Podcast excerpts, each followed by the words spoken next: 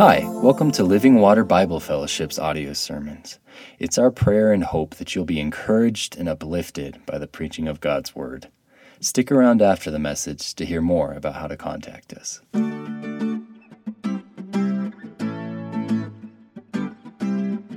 Well, amen. Uh, we often in our culture, uh, like other cultures, sometimes we wonder who's the greatest or how do we become, great. And Jesus today, in a, in a teaching to his disciples, he's going to teach them how greatness looks. Uh, I've been following the NBA for a while, for a lot of years. It's been a, kind of a joy to watch. Uh, over the last few years, with some of the politics getting involved in the NBA, it's been harder. But uh, lately, I've been watching the MVP race. I don't know if that's uh, something you're interested in or something that's kind of uh, something you watch, but it's kind of fun to, to see all the people's opinions about who's great, right? Who's on top? Who's the best? Most valuable player. We're coming to the end of the regular season, and so they always vote on it. And we got a guy from Denver who's one of the leading candidates. There's a guy from Milwaukee.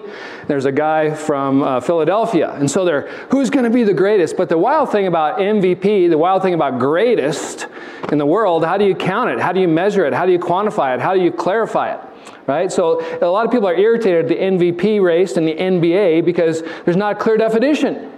Is it like who's the most dominant player? Who's the best player? Who has the best statistics? And which statistics? Is it the most wins? Nobody really knows. So it's frustrating for a lot of people who's the MVP, who's the greatest. Uh, we, uh, we tend to measure ourselves sometimes by others. We tend to look at ourselves sometimes and we think, maybe in our pride and our arrogance, hmm, maybe I'm better than him or I'm better than her. Who's the greatest? Who's the greatest in the realm of discipleship? Who's great in following Jesus Christ? And what does it look like? We hear Jesus' teaching today on this matter. The greatest serves.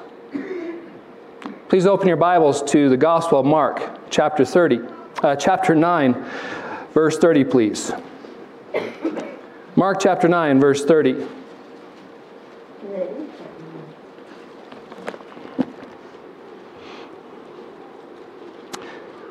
They went on from there and passed through Galilee.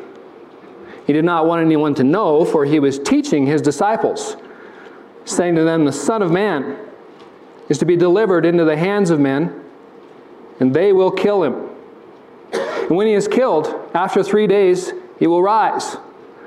But they did not understand the saying and were afraid to ask him.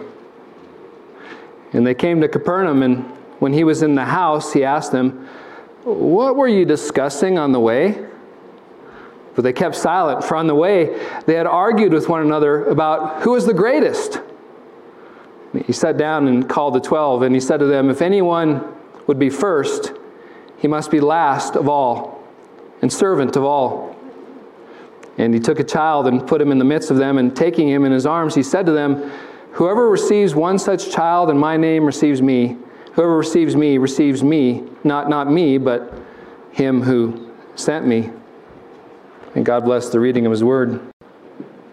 And so uh, last week we took a turn. We left uh, Jesus's uh, in Mark's gospel his teaching ministry, and with Easter coming, I decided it'd be good for us to look at uh, his, his, leaving his public ministry behind, and, and maybe focus on this time when he's very intensely moving towards the cross.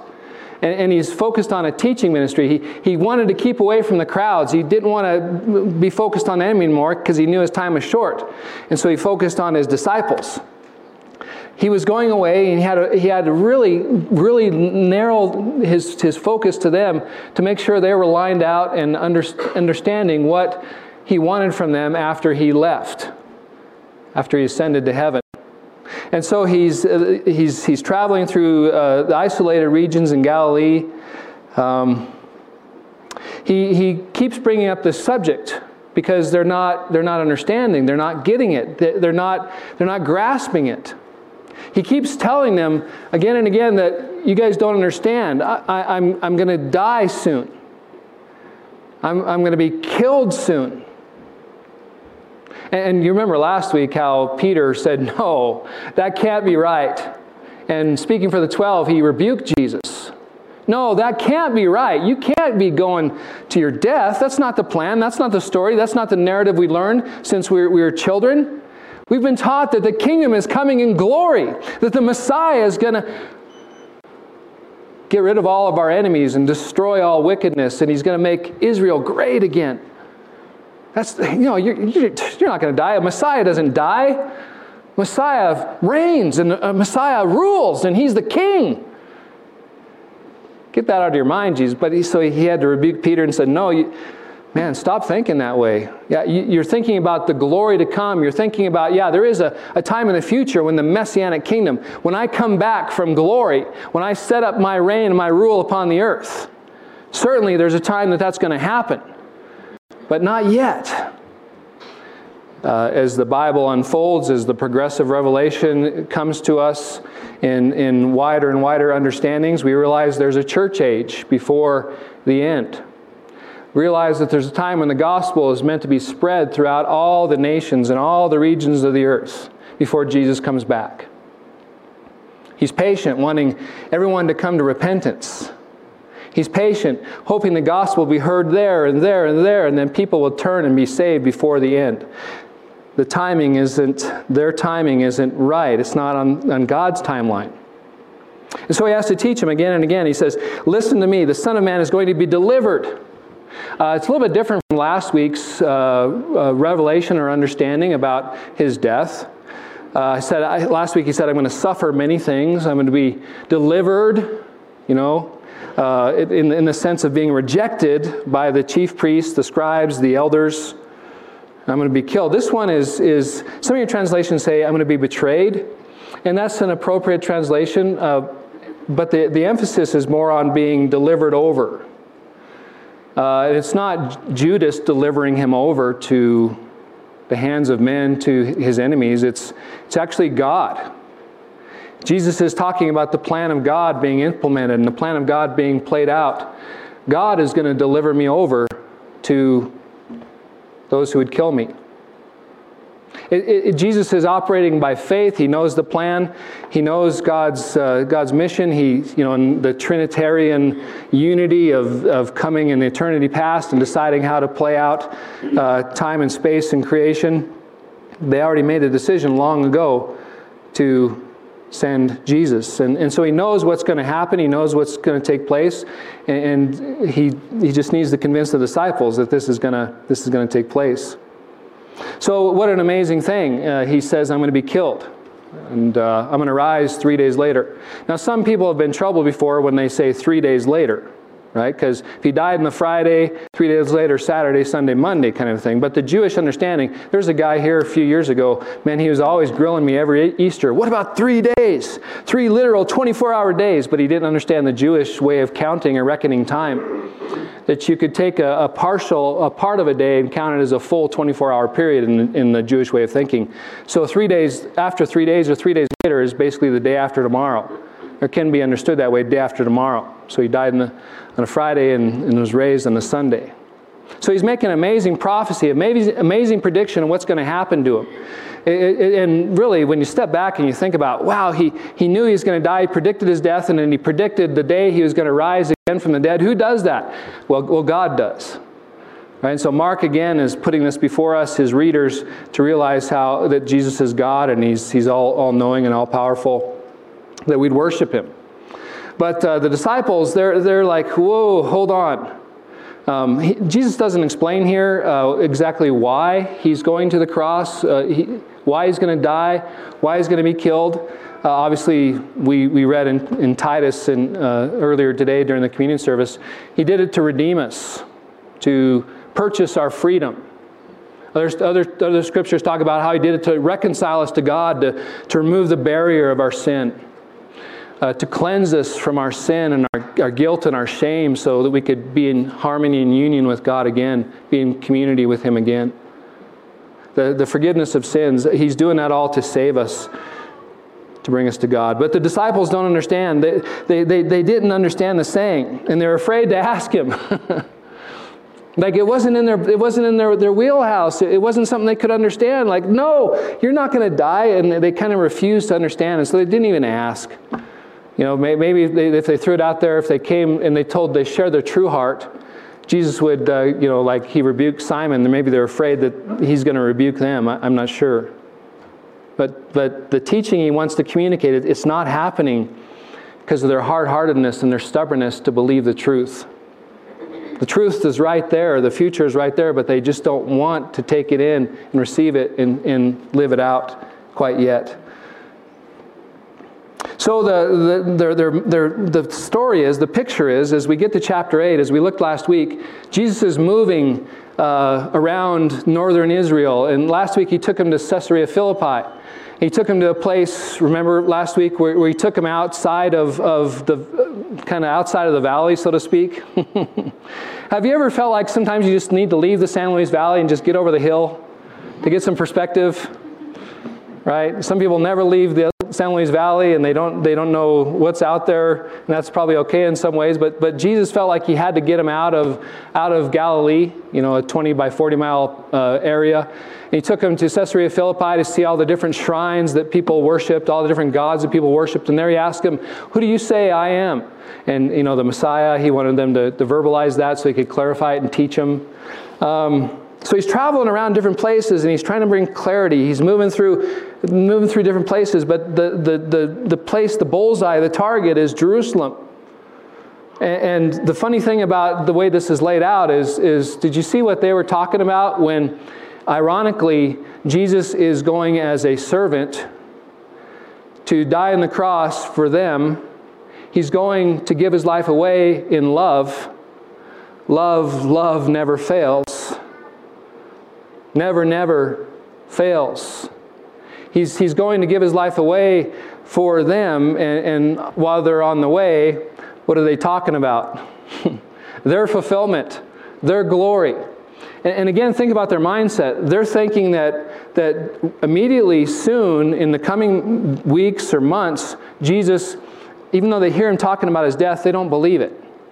They, don't, they don't accept it. They're like, nah, he's going to be king, man. And, and when he's king, we're going to be his statesmen. We're going to be his representatives. We're going to be his, his Congress. We're going to be his leaders, his generals, whatever. So they just got this mindset. He's going he's going to rise up and be this king of glory. He's going to raise Israel up to a great status, a great place, and they're going to be right there as his right hand men. And so they're talking about their status. They're talking about their rank. Isn't it ironic? The servant is going to die for them, and they're talking about how great they are. Woo! Can you imagine that conversation with the 12? Can you imagine the pride and arrogance there as they looked at their statistics? Like Peter, he's like, oh man, you guys, you guys, you're, you're terrible speakers. I'm a great speaker. I, I'm probably the greatest of the 12 right? And maybe someone else chipped in, well, Peter, um, you might be a great speaker, but I'm a great prayer. I'm the best prayer of the 12. And someone else might chip in, I'm the most pious. Man, Jesus knows I'm, I'm the most pious of the group. I, I love God more than anybody else here. You know, and, and maybe they start really getting in statistics. Well, how many people have you healed? I've got a 70% sex success rate uh, for my praying. I, have healed, I, I've healed 18 people in the last week. How many people have you healed? 17. I must be the greatest. And someone else chimes in, oh man, you guys, how many people, how, how many demons have you cast out? I'm the top of the list. I have the highest rank. I'm the best. Isn't it interesting how cultures differ, how different cultures value different things? Historians tell us that the Jewish culture, this was a big deal. Like, was this just a dysfunctional group of guys that were just braggarts and, and full of themselves? No, the, the Jewish culture that they came from, it was a big deal to establish rank. It was a big deal. Wherever you went, uh, whatever setting you were in, in, in governmental settings or religious settings, it was a theocracy, so they were kind of mixed. But wherever you went, you always had to establish your pecking order. You always had to establish your rank. Like, where do you sit at the table? Do you sit at the front or do you sit at the end? Jesus had a parable about that, if you remember. Uh, he's a, a, approaching the culture in a certain way. Uh, who, who do you pay honor to? Who do you pay homage to? Who pays honor to you? Who respects you? Who do you respect? For whatever reason, in that culture, it was a big deal. They were always ranking one another, always putting one another in a certain status. And, and, and coming from the culture they did, they, they brought it into their discipleship to Jesus. Our culture, of course, it's different. We're a consumer culture. We're, we're always thinking, whether you, whether you realize it or not, we're always looking for the best deals. We're always looking for the most bang for the buck. We're always looking for what uh, comforts us and, and lifts us up uh, for the least amount of cost, or what helps us in our life for the least amount of out, outlay or out, outpay. And so uh, we, every culture is a little bit different. They have their emphases. But here's, here's this culture, you know, rank is very important. And so they brought that in there. who's going to be the MVP of the 12?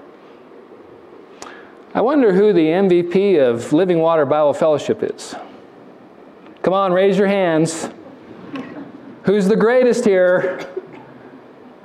What criteria are you using today? Are you using Jesus' criteria to establish if you're on the right track or not? Uh, are you looking at yourself from a worldly perspective? and seeing your behaviors and your way you're living from a worldly point of view. In our culture, we establish greatness by wealth oftentimes, or by power, or we establish greatness by our freedom that we can go golfing anytime we want, or we can go fishing anytime we want. We establish greatness sometimes through sports. Oh, look at the trophies on my wall.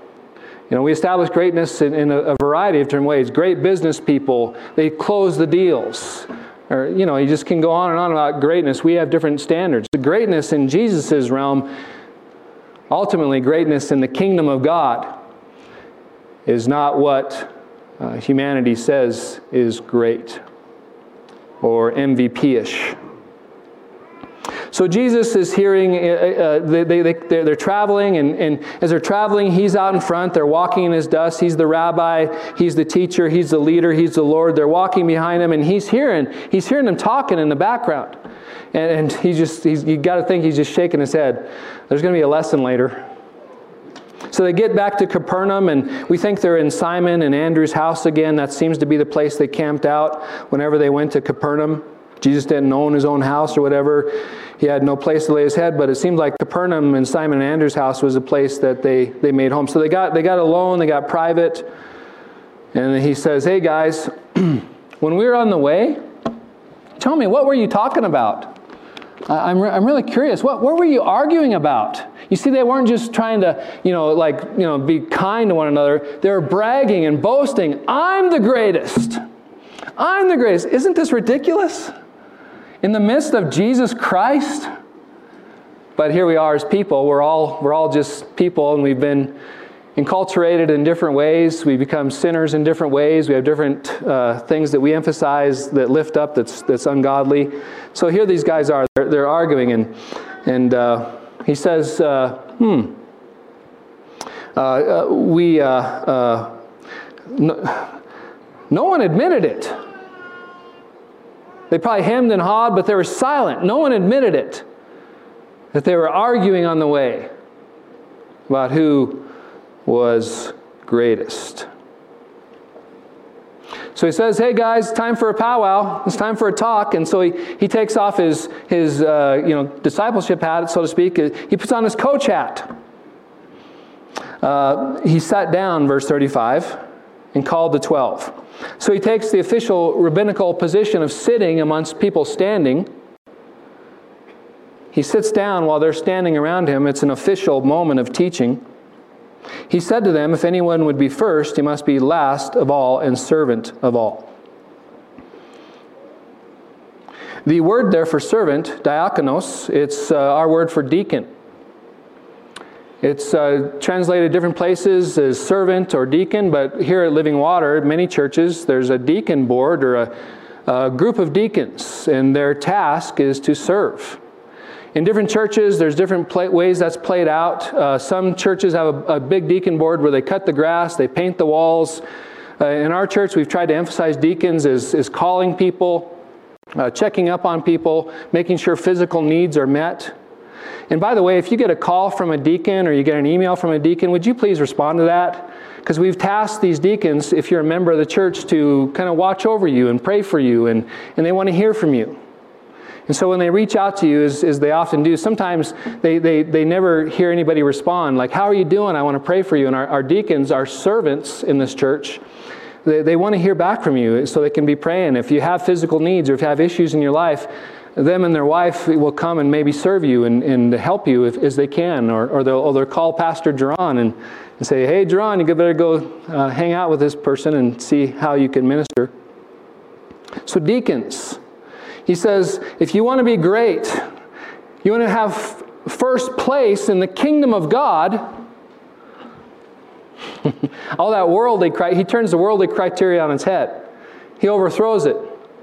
The greatest in the coming kingdom, in Jesus' estimation, in the Father's estimation, the, the ones who deserve first place are those who, in this realm, in this age, in this time, are those who serve people who uh, make themselves intentionally, it, it's, uh, they're not doulos, they're not slaves, they're diakonos, the diakonoi. They, they are, they're those who are uh, intentionally choosing to serve. Doulos are slaves that, that, that, that have to serve at their master's bequest. But deacons go out willingly and, and they desire to serve. And, and we, uh, as a people, are called to be great. Great in serving one another and uh, boy, again, uh, from my vantage point as pastor, as I hear stories and I, and I see how people live and I, I hear how, people have served one another, I'm so grateful that there's so many servants in this church. I would say we have a lot of MVPs. And praise God for that. How people behind the scenes are, are helping each other financially, or people behind the scenes are praying for one another. A great way you can serve someone is to pray for them Bring them before the throne of grace to intercede for them. I, I, am so happy that there's so many people behind the scenes that are praying and loving people in that way. Uh, meeting people's needs comes in so many different varieties, uh, so many different uh, uh, styles. And, you know, it could be you're a guy who loves, or a gal who loves to help people fix their vehicles. Uh, you're, you're somebody that uh, loves to uh, take care of, help people take care of their pets. I don't know. Uh, there's a hundred different ways it could play out. But the disciples, as they were walking with Jesus, their first inclination wasn't to serve. Their, their hearts uh, of hearts, they wanted to be served. They wanted to be honored. They wanted to be glorified. and so it was, it was a transition. It was a, a time of learning and discovering new ways of living and, and being. But, but God says if you want to be first, make yourself last. Which is, is rather, rather radical in a consumer culture. What? Make yourself a servant of all. Wouldn't it be great to be part of a society where people are serving each other instead of grasping for things for themselves? We saw last week that Jesus, when he said, If anyone wants to follow me, he, it's a, another side of this coin. He says, You must deny yourself.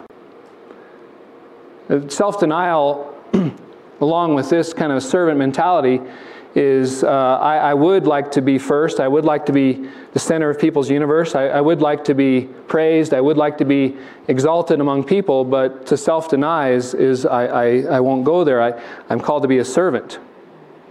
Very much along the lines, if you're taking notes, you can, you can write down Philippians chapter 2.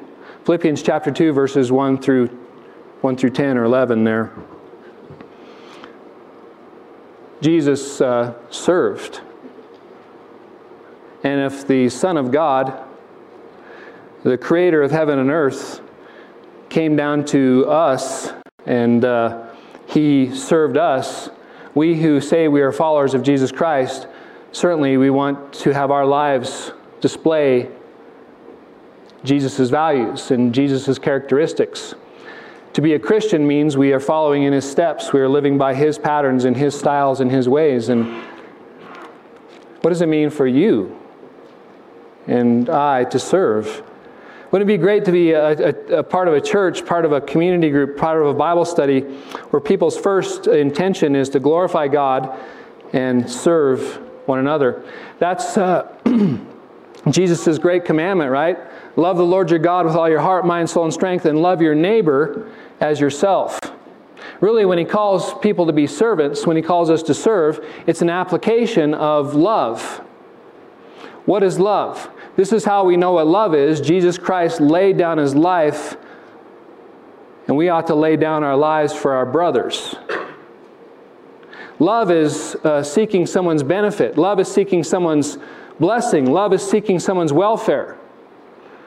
Love, love never fails. Uh, love is, is this passionate pursuit of someone else's building up. Love to talk about this in premarital counseling, love to talk about this with couples that are going through hard times.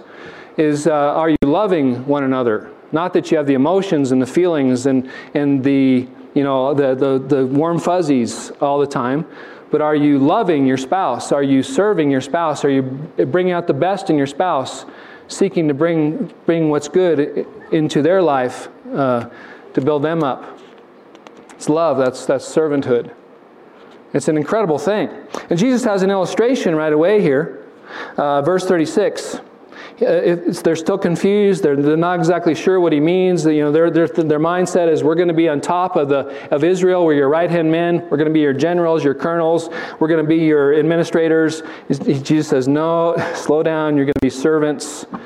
You're there for the benefit of others. And it's kind of like this, verse 36.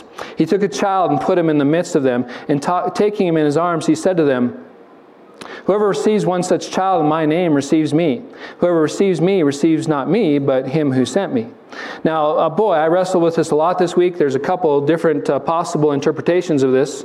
The first one is, as you, and the key to understanding either interpretation is this. They looked at children much differently than we look at children in our society. Uh, we might have opinions in our society right now. Who's the lowest of the low in our society?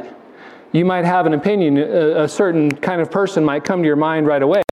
But in the Jewish world and the Greco Roman world of the first century, children were the lowest. Children were the nobodies. Children's, children were the, the ones that you uh, didn't pay attention to. If a first century person came to the United States of America and they walked around in our homes, they saw these pictures on the wall uh, of children, they'd be shocked. You're idolizing your kids. We don't get it. We don't understand it. Their culture was much different. Children were the nobodies. Children were the ones you kicked to the curb. Children were the ones that weren't important. And you can understand why in, in the cultural setting. In, in societies that are very poor, they live a hand to mouth existence. They're living day by day with a lot of infant mortality, with a lot of child death. You weren't certain that your child would be with you very long, and so you had a lot of children, and, and a lot of them died very early. And so you didn't get attached to a child, you didn't make a big deal about a child until they reached a certain age. Some cultures didn't even, don't even name children until they're, they're years old. They're nobodies in a sense because they because in a hand-to-mouth existence where people are starving all the time, uh, they can't contribute to the bottom line. They can't produce. Adults are, are seen as higher in, in some cultures even today because they produce, they put food on the table, et cetera, et cetera. There's a lot of reasons. But Jesus is saying, hey, look at this child that, you know, he's in Simon and Andrew's house and he pulls this child. There's probably a bunch of children running around. We don't know if, if Peter and his wife had uh, children or not, but maybe the extended family, there's children there. Remember, Peter had a mother in law, so that means he had a wife. Probably had babies. The first pope, but I won't go there. Um, so we, we have here this, this, this picture of him grabbing a child and he's pulling the child to him and he's saying, Look at this child. Here's a nobody. And the cultural lies, but what does Jesus do? He embraces the child. Could be a girl, could be a boy. Uh, the ESV translates that word, him. He embraces the child. It wasn't Jesus great as he came into the first century. He exalted the status of children, he made them important on, on a kingdom level. He says, Look at this child, man. This is a nobody. This is, this is a non entity in so many people's minds. They kick him to the curb. They abuse him. They use him for their own ends and their own means, but not so you. And so there's a couple ways to interpret this. Whoever receives one such child in my name receives me. Now, it's a lesson on discipleship, right? So is he saying to the people, is he saying to the 12 that's, uh, sitting, that's standing around him as he's teaching, is he saying, I want you to become like this child? I want you to become a nobody. I want you to become a non-entity in the eyes of the world. I want you to become unimportant. Get rid of your pride, get rid of your arrogance, get rid of who you are. You don't have a resume anymore. You don't have a, a pride before people anymore. I'm sending you out as a child. And if people receive you, they're really receiving me. If they, if they receive you, they're really receiving the Father. That's one way to interpret that. I, I guess as I've studied that, and there's, there's good, good interpreters out there, good, good uh, uh, pastors out there that interpret that way. I, I kind of go another way when I, when I try to understand this. And, and what, what is he saying to the disciples? He brings the nobody before him. He brings the child before them. And he says, Man, you want to be great. I want you to receive the nobodies. I want you to welcome and serve people just like this.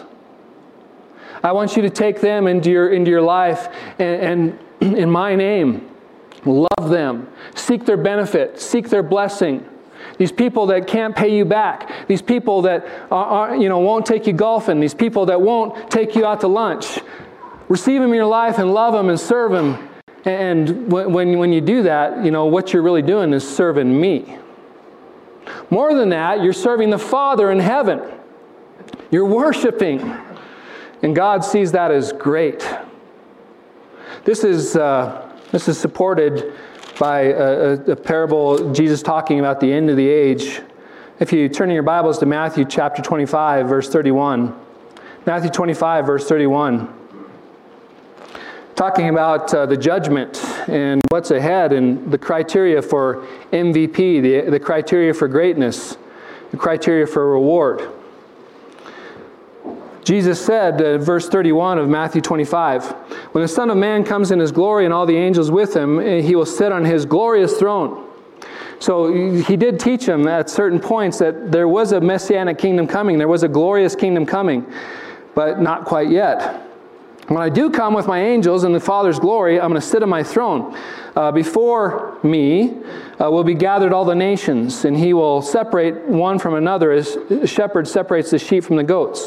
He will place the sheep on his right, the goats on his left, and the king will say to those on his right, Come, you are blessed by my Father, inherit the kingdom prepared for you from the foundation of the world. For I was hungry, and you gave me food. I was thirsty, and you gave me drink. I was a stranger, and you welcomed me. I was naked, and you clothed me. I was sick, and you visited me. I was in prison, and you came to me. Then the righteous will answer him, saying, Lord, when did we see you hungry and feed you, or thirsty and give you drink? When did we see you a stranger and welcome you, or naked and clothe you? And when did we see, uh, see you sick or in prison and visit you? And the king will answer them, Truly I say to you, as you have did it to one of the least of these brothers, you did it to me. the greatest serves. Uh, even in the church, sometimes we, uh, we tend to look at ourselves uh, by our status, maybe by our level of maturity. Maybe we have memorized certain Bible verses, maybe we tithe more than other people or whatever. Maybe we uh, are, are evaluating ourselves by certain criteria. Are we using the criteria of the living God on, on what great is? We need to adjust and adapt to what Jesus calls greatness. And it's uh, a life of surrendering to God. It's a life of self denial. Remember last week he said, if anybody would follow me, let him deny himself and pick up his cross and follow me. A total surrender to doing the will of God and obedience to God. Uh, if you want to be first, first in rank in the kingdom of God, make yourself last and a servant of all.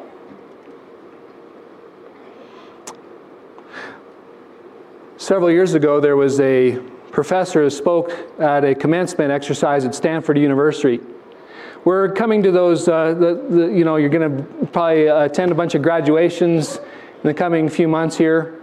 The commencement is the end of a journey. He was, uh, his name was David Kennedy, and he was a professor. He spoke at Stanford University. He was talking about the Old West. He was uh, telling the students there there was a time in the Old West where uh, not all the trains went to every location. Not all the railway had been laid out yet, so if you, if you uh, wanted to get somewhere, you had to take a stagecoach. And stagecoach uh, lines those days, they, they typically have three fares. First class fare, second class fare and third class fare. Uh, it seems like when I fly today, I'm always third class. That's what it feels like. Nevertheless, in the Old West, that's where it kind of started. Uh, maybe the, the luxury liners going overseas, maybe they started it, but in the Old West, they had first class, which meant if you bought a first class ticket, that guaranteed you that you'd arrive on time or your money back. If you had a first class ticket, it meant that you had all the amenities given to you. You would ride in comfort, was the advertisement. a second class ticket, however, well, you're guaranteed that you'll arrive. right? You might not arrive on time or you might not arrive in comfort, but you'll arrive. But if you got a second class ticket, there might be times when, you know, like there's mudslides and there's the axle breaks or something where maybe you have to stand on the side of the road for a while and wait for another ride. Or maybe, maybe you have to just wait and be patient and you know, the, the, the stage coach director or, or, conductor, he's, he's going to take care of those first class passengers. Uh, they're his priority. If you bought a third class ticket, it was stipulated that if something went wrong, you had to help out. If the stagecoach got stuck in the mud as a third class ticket holder, you had to get out and push. If you had a third class ticket, it means you picked up a shovel. It means you spit in your hands and you went to work. It means you carried the bags if you needed to. Third class ticket holders. The professor said to the Stanford University graduate, graduates, you are graduating from a first class college. You've uh, received a first class education. But I want to urge you to live a third class life. Get out and make things happen. Get out and live for other people. Jesus himself said if you want to live a first class life, if you want to have a first class life, you should buy a third class ticket. Live in service to other people. How do we get there? Jesus is our example, of course. He's the one held up, emulated as, as the greatest servant that has ever lived. He went to the cross to serve us. He went to the cross to die for us. He went to the cross to meet our greatest need forgiveness of sins. He's our example, but how do we, the way we've grown up as consumers and users and takers, how do we transform, become people that serve?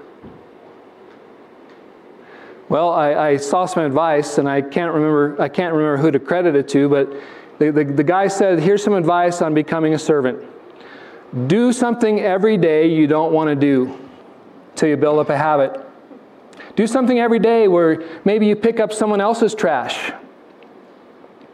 Maybe do something every day where you uh, carry the heavier load, even though you don't have to.